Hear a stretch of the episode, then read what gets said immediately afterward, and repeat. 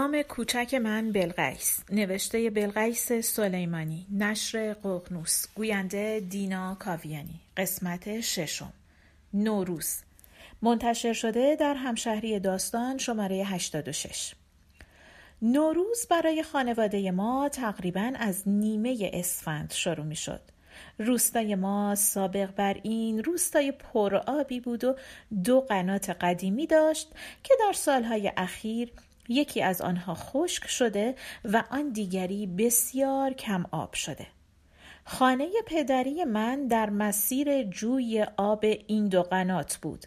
ما برای شستن ظرف و ظروف و لباس ها از این آب استفاده می کردیم.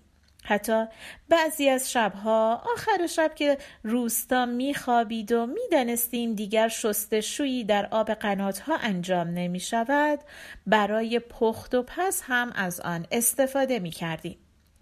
ما خانواده پرجمعیتی بودیم اما مثل اکثر روستایی ها رخت و پوشاک زیادی نداشتیم. هر کداممان حد اکثر سه چهار دست لباس داشتیم که مرتب آنها را می شستیم وصل پینه می کردیم و می پوشیدیم. جز ژاکت لباس زمستانی دیگری نداشتیم خبری از کاپشن و پالتو نبود برای همین هم کمد لباس نداشتیم لباس ها معمولا در بخچه های بزرگ پیچیده می شدند و در انباری نگهداری می شدند. پرده و ملافه زیادی هم نداشتیم. خانه ها پنجره نداشتند. در اتاق ها رو به حیات درندشت باز می شدند و پرده سرخ و آبی پر از نقش و نگاری معمولا اتاق را از حجوم مگس ها در تابستان و سرما در زمستان در امان نگه می داشت. این پرده البته به جز نقش پردگی نقش حوله دست و صورت را هم برای اهل خانه بازی می کرد حوله هم تا سالها بعد در خانه ما پیدا نمی شد البته قطیفه برای حمام بود که آن هم اختصاصی نبود و همه از آن استفاده می کردند. ملافه مختص رخت خواب مهمان ها بود. جنس و رنگ آن هم چلوار سفید بود. رخت خواب های دم دستی ملافه نداشتند. روبالشی هم نداشتیم. اگرچه تعداد زیادی بالش بزرگ و ناز بالش داشتیم که روبالشی های گلدوزی شده زیبا داشتند. با جملاتی زیبا مثل سباه الخیر که همه را دور تا دور اتاق مهمانخانه برای استفاده مهمانها میچیدند. اول بالشی بزرگ میگذاشتیم و بعد روی آن یک ناز بالش قرار می‌دادیم. تکیه زدن بر بالش ها جزو آرزوهای ما بچه ها بود. بس که نشستن بزرگترها و تکیه دادنشان بزرگ منشانه و آرامش بخش بود. مهمان معمولا اوریب به بالش ها تکیه می‌داد. یک دست و یک سوی بدنش را به آنها تکیه می‌داد و پاهایش را به حالت نیم دراز روی هم میگذاشت. احتمالا این حالت را بسیار اینجا و آنجا خانه ارباب ها و خورد مالک ها دیده بودیم و به همین دلیل خواهان آن بودیم اینها را گفتم تا بگویم ما چیز زیادی برای شستشو نداشتیم با این همه از نیمه اسفند کهنه پیتارها را سر جوی قنات می بردیم و روی سنگ های تخت که به آن مازو می گفتند می شستیم. اما اصل این شستشو و خانه تکانی مربوط می شد به شستن گلیم ها، قالی ها و این اواخر موکت ها و روفرشی ها که اگر سال پرآبی بود در همان جوی ها می شستیم و وگرنه آنها را می بردیم لب رودخانه که دو کیلومتری با روستا فاصله داشت. آن سالهای خیلی دور آنها را با اولاغ می بردیم و بعدها که تراکتوردار شدیم با تراکتور می بردیم. خوشترین بخش خانه تکانی همین شستن فرش ها در رودخانه با تراکتور سواری بود. می نشستیم روی فرش ها داخل تریلی تراکتور و تا خود رودخانه دو بیتی و ترانه و کردی می خاندیم. زیاد بودیم. چند دختر و پسر بودیم و معمولا بزرگترمان همان راننده تراکتور بود که بزرگترین ما بچه ها بود نهار را هم با خودمان می بردیم که چند بارش را که یادم است نان و سیب زمینی بود سیب زمینی را همانجا می پختیم با پیاز سرخ شده مخلوط می کردیم و می خوردیم. چای هم بود که بوی دود می‌داد و به تناوب می خوردیم. فرش ها را پهن می کردیم در مسیر رودخانه و با نیروی جوانی می افتادیم به جانشان. خبری از پودر رختشویی و برس نبود. با آب و ماسته های کنار رودخانه آنها را به تعبیر خودمان مثل گل تمیز می کردیم. آب البته سرد بود و هوا سردتر اما ما هم جوان بودیم و سر حال و این کار هم بیشتر برایمان تفریح و سرگرمی بود تا کاری مشقت بار روی همان ساحل رودخانه شسته هایمان را پهن می کردیم تا خشک بشوند. تا غروب میماندیم و بعد مسیر را خسته و کوفته در سکوت برمیگشتیم. خانه تکانی هم بود که در آن سالهای دور زدودن سیاهی های ناشی از دود سقف چوبی خانه یکی از سختترین کارهایش بود. بعدها که چراغهای خوراکپزی و علاءالدین و اجاق گاز وارد خانه ها شد سقف سیاه و دود زده چوبی را با پلاستیک استتار می کردیم و دیگر لازم نبود سال به سال آن را تمیز کنیم اما این همه کاری نبود که ما برای ورود به نوروز انجام می‌دادیم. آخرین پنج شنبه سال نیز آین و مراسمی داشتیم که ما بچه ها آن را سخت دوست می داشتیم و آن پختن نان روغنی و حلوا بریز یا خرما بریز برای مرده ها و تازه درگذشته ها بود. خمیر نان روغنی مثل خمیر نان کلو باید ور می آمد و از خمیر مایه برای ور آمدن آن استفاده می کردند. نان کلو در واقع نان گردی بود که روی تابه می پختند و بسیار خوشمزه بود. این نان از آرد گندم تهیه می شد و مردم تازه آن را مثل شیرینی و کیک می خوردند. سابق بر این مردم نان جو میخوردند که خوشخوراک نبود و محصول سالهای خشکسالی بود به همین دلیل نان گندم را خوش می داشتند. پدرم تعریف می کرد وقتی یکی از رعیت های ارباب نان کلوی گندم را گرم می کند تا بخورد ارباب او را با چوب می زند و نان را از او می گیرد و می گوید آدم گرسنه سنگ می خورد چه برسد به نان گندم سرد نان روغنی در واقع همان نان کلو بود که به جای آنکه روی تابه پخته شود داخل تابه با روغن آن را سرخ می کردند. البته دواجات محلی مثل سیاهدانه و تخم گشنیز هم در خمیر آن می ریختند که عطر و طعم فوقلادهی بند می‌داد.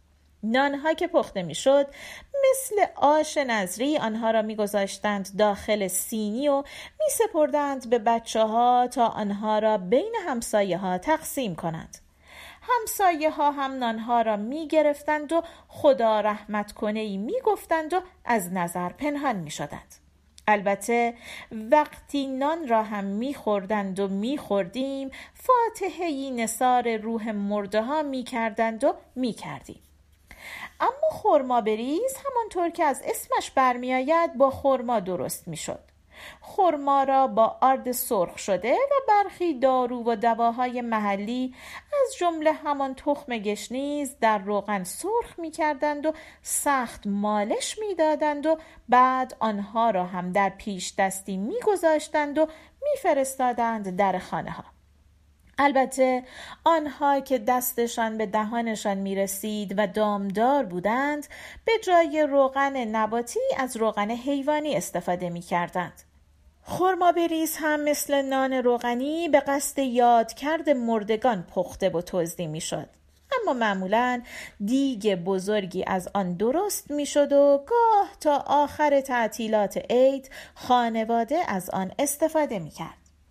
آن سالها کسی به قبرستان نمی رفت مگر بازماندگان تازه درگذشته اما این سالها در پنج شنبه آخر سال بسیاری از خانواده ها به قبرستان می روند و همانجا هم نان روغنی و خرما بریزشان را تقسیم می کنند. نوروز به طور رسمی با مراسم روز علفه شروع می شد که روز قبل از روز عید بود و در خانواده های کشاورز با سهرخیزی پدر آغاز می شد. پدر احتمالا سهرگاه به دشت و دمن می‌رفت و به اندازه دو کف دست چمن یا علف را با گل از جایی عموما از کنار جویها می‌کند و بر سردر خانه می‌زد من در تمام سالهایی که در روستا بودم صبح علفه اولین چیزی که می دیدم و به قصد دیدنش از خواب بلند می شدم همین سبزی گلالود بود رسم بود در روز علفه مردم روستا مخصوصا جوانها صبح خیلی زود به قصد تفرج از خانه ها می زدند بیرون و دست کم تا لب رودخانه می رفتند و برمیگشتند. به جرأت می توانم بگویم تنها در روز علفه و عید بود که اهالی روستا به قصد تلزز و نزدیکی به طبیعت به آغوش طبیعت می رفتند. وگرنه عموما از زیبایی های طبیعت غافل بودند. اکثر اوقات دخترها در یک دسته و پسرها هم در دسته جداگانه به دشت و دمن می زدند. اما گاهی هم همه با هم دسته بزرگی تشکیل می‌دادند و در طول مسیر بازی و شوخی می کردند. این اواخر هم گاهی دستگاه ضبط صوت با خودشان می بردند و ترانه و تصنیف های شاد گوش می کردند و ندرتا هم کسی خودش را تکانی می‌داد و جمعیت دست می‌زد. به واقع در ایام نوروز جوانها بیش از زمانهای دیگر آزاد بودند.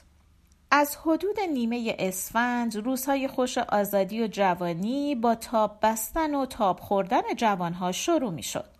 روستای من در منطقه کوهستانی و سردسیر واقع شده بود به همین دلیل درختهای گشن گردو فراوان داشت بعضی از سن و سالدارها سن بعضی از درخت گردوها را بیش از صد سال می دانستند.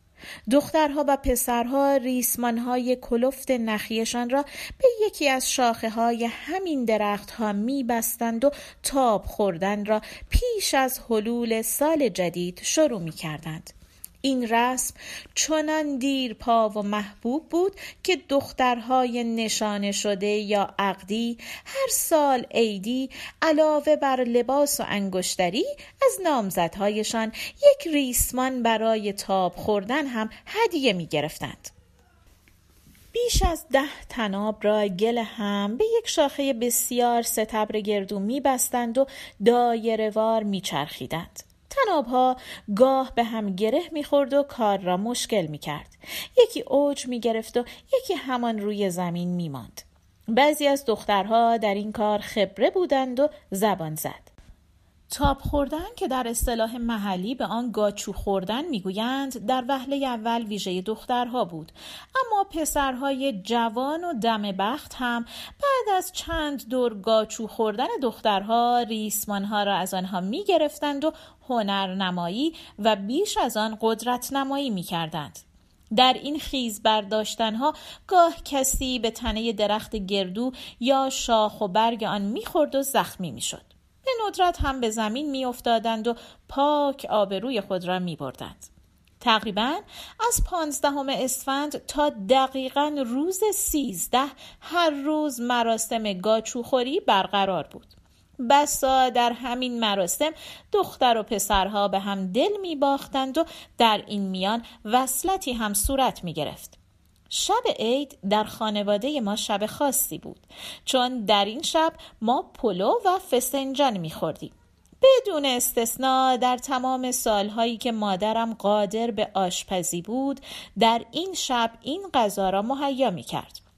با اینکه گردو یکی از محصولات مهم روستایمان بود فسنجان غذای همه مردم نبود.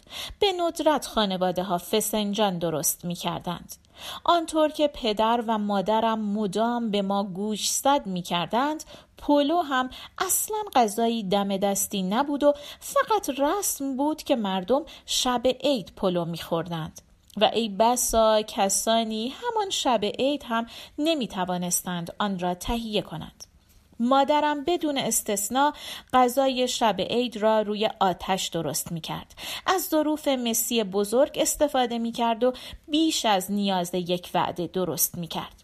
در واقع مادرم جشنی کوچک راه میانداخت و به خودش این امکان را می‌داد که برای یک شب هم شده قناعت و فقر را فراموش کند روز عید خوشترین روز سال برای خانواده ما و اکثر اهالی روستا بود درست مثل روز علفه و حتی از آن پرشورتر جوانها و گاه پیرها و میان سالها صبح زود لباس نو به تن می کردند و روانه دشت و دمن می شدند. گاهی جوانها چندین فرسخ راه می رفتند و خودشان را می رسندند لنگر که روستایی در دل کوه ها بود و به پابوس امامزاده ای می رفتند که مردم او را شاهزاده ابوالقاسم می نامیدند و معتقد بودند از نوادگان امام موسی کازم است. قسم راست مردم محل نام همین امامزاده بود. من در رمانهایم بارها از این امامزاده نام بردم و شخصیت های داستانیم مدام به شاهزاده ابوالقاسم قسم می‌خورند و متوسل می‌شوند. این دشت و دمنگردی گاه همراه می‌شد با بازی های محلی. گوه و چنتا یکی از همین بازی ها بود که چیزی شبیه بازی بیسبال بود و جوانها عاشق آن بودند. در بازگشت از دشت و دمن همه یک مشت سبزه که عموما خوشه های سبز گندم بود با یک شاخه گل که معمولا گل درخت بادام بود با خود به خانه می آوردند. این سبزه و گل را داخل لیوان میگذاشتند و آن را روی تاقچه قرار می‌دادند. تا سال 1363 که من در روستا بودم هرگز ندیدم کسی به شیوه تهرانی ها سبزه به عمل بیاورد. در واقع همان سبزه داخل لیوان سبزه عید حساب می شد.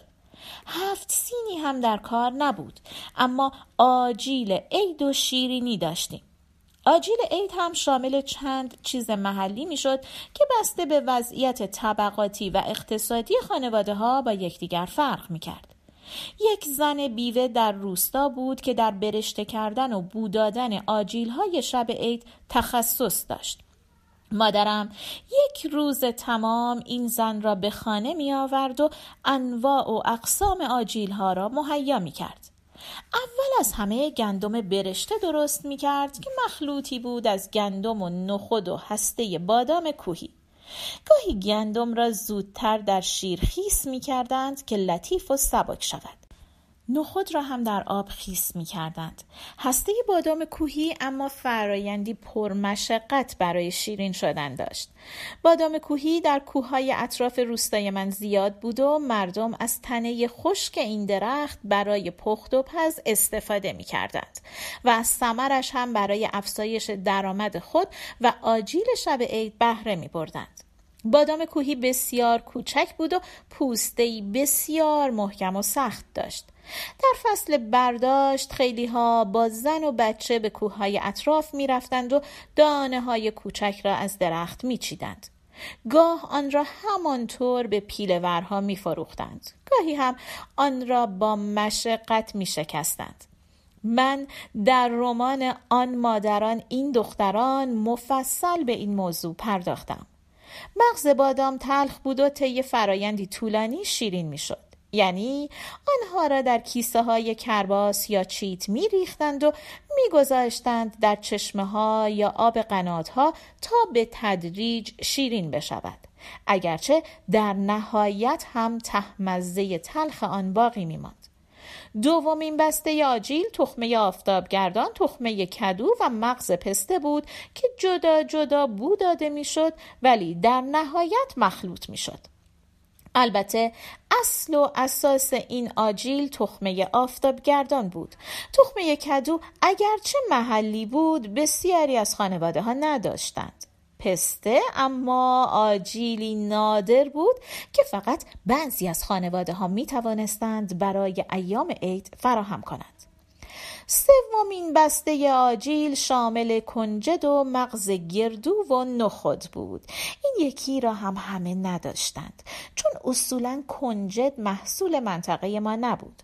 خانواده ما آن را به واسطه خواهرم که در یکی از روستاهای جیرفت زندگی می کرد همه عیدها داشت. شیرینی اما گاهی خریده می شد و گاهی دخترهای خانواده آن را تهیه می کردند. یکی از محبوب ترین ها هم شیرینی پنجره ای بود که تقریبا همه بلد بودند آن را درست کنند. فر و امکانات مدرن لازم نداشت و به راحتی درست می شد. من همه سالهایی که در تهران ساکن بودم سعی کردم این شیرینی را هر طور است تهیه کنم و گاهی از این سوی تهران برای یافتنش به آن سوی تهران رفتم و می‌روم. لباس نو خریدن برای بچه ها تقریبا در همه خانواده ها مرسوم بود تا آنجا که یادم است لباس ها رنگی ارزان و بیکیفیت بودند و باز تا آنجا که یادم است پدر و مادرم برای خودشان لباس نو تهیه نمی کردند که احتمالا اقتصاد خانواده این اجازه را به آنها نمی‌داد. اما همه پیش از تحویل سال نو حمام می کردند و لباس های تمیز می پوشیدند. تا آنجا که یادم است در آن سالهای دور پدر و مادر به ما عیدی نمی‌دادند. به دیگران هم که عید دیدنی می آمدند پول عیدی نمی‌دادند فقط مادرم به بچه ها تخم مرغ می‌داد که در تمام روزهای عید تخم مرغ بازی در کوچه های روستا به راه بود پای ثابت تخم مرغ بازی هم نوجوانها و گاه جوانها بودند و گاهی هم ختم به دعوا و مرافعه می‌شد. یکی از تخم مرغ های پخته استفاده می کرد یکی با ناخونش تخم مرغ حریف را می شکست. دید و بازدید عید هم مبتنی بر مناسبات خاص بود. مثلا رعیت ها اول به دیدن ارباب ها می رفتند. عیدی نمی گرفتند اما پذیرایی می شدند و بعد هم کوچکترها به دیدن بزرگترها می رفتند. ما هم اول به دیدن بیبی بی یعنی مادر پدرم می رفتیم که با سنجد و قاووت از ما پذیرایی می کرد. قاووت هم پای ثابت پذیرایی های عید بود و اهالی محل خودشان آن را درست می کردند. آن سالها قاووت را در مغازه ها نمی فروختند. بعدها قاووت یکی از اقلام سوقاتی کرمان شد. محلی ها به قاووت می گفتند قوتو زیرا معتقد بودند قوت و نیرو به آدم می دهد.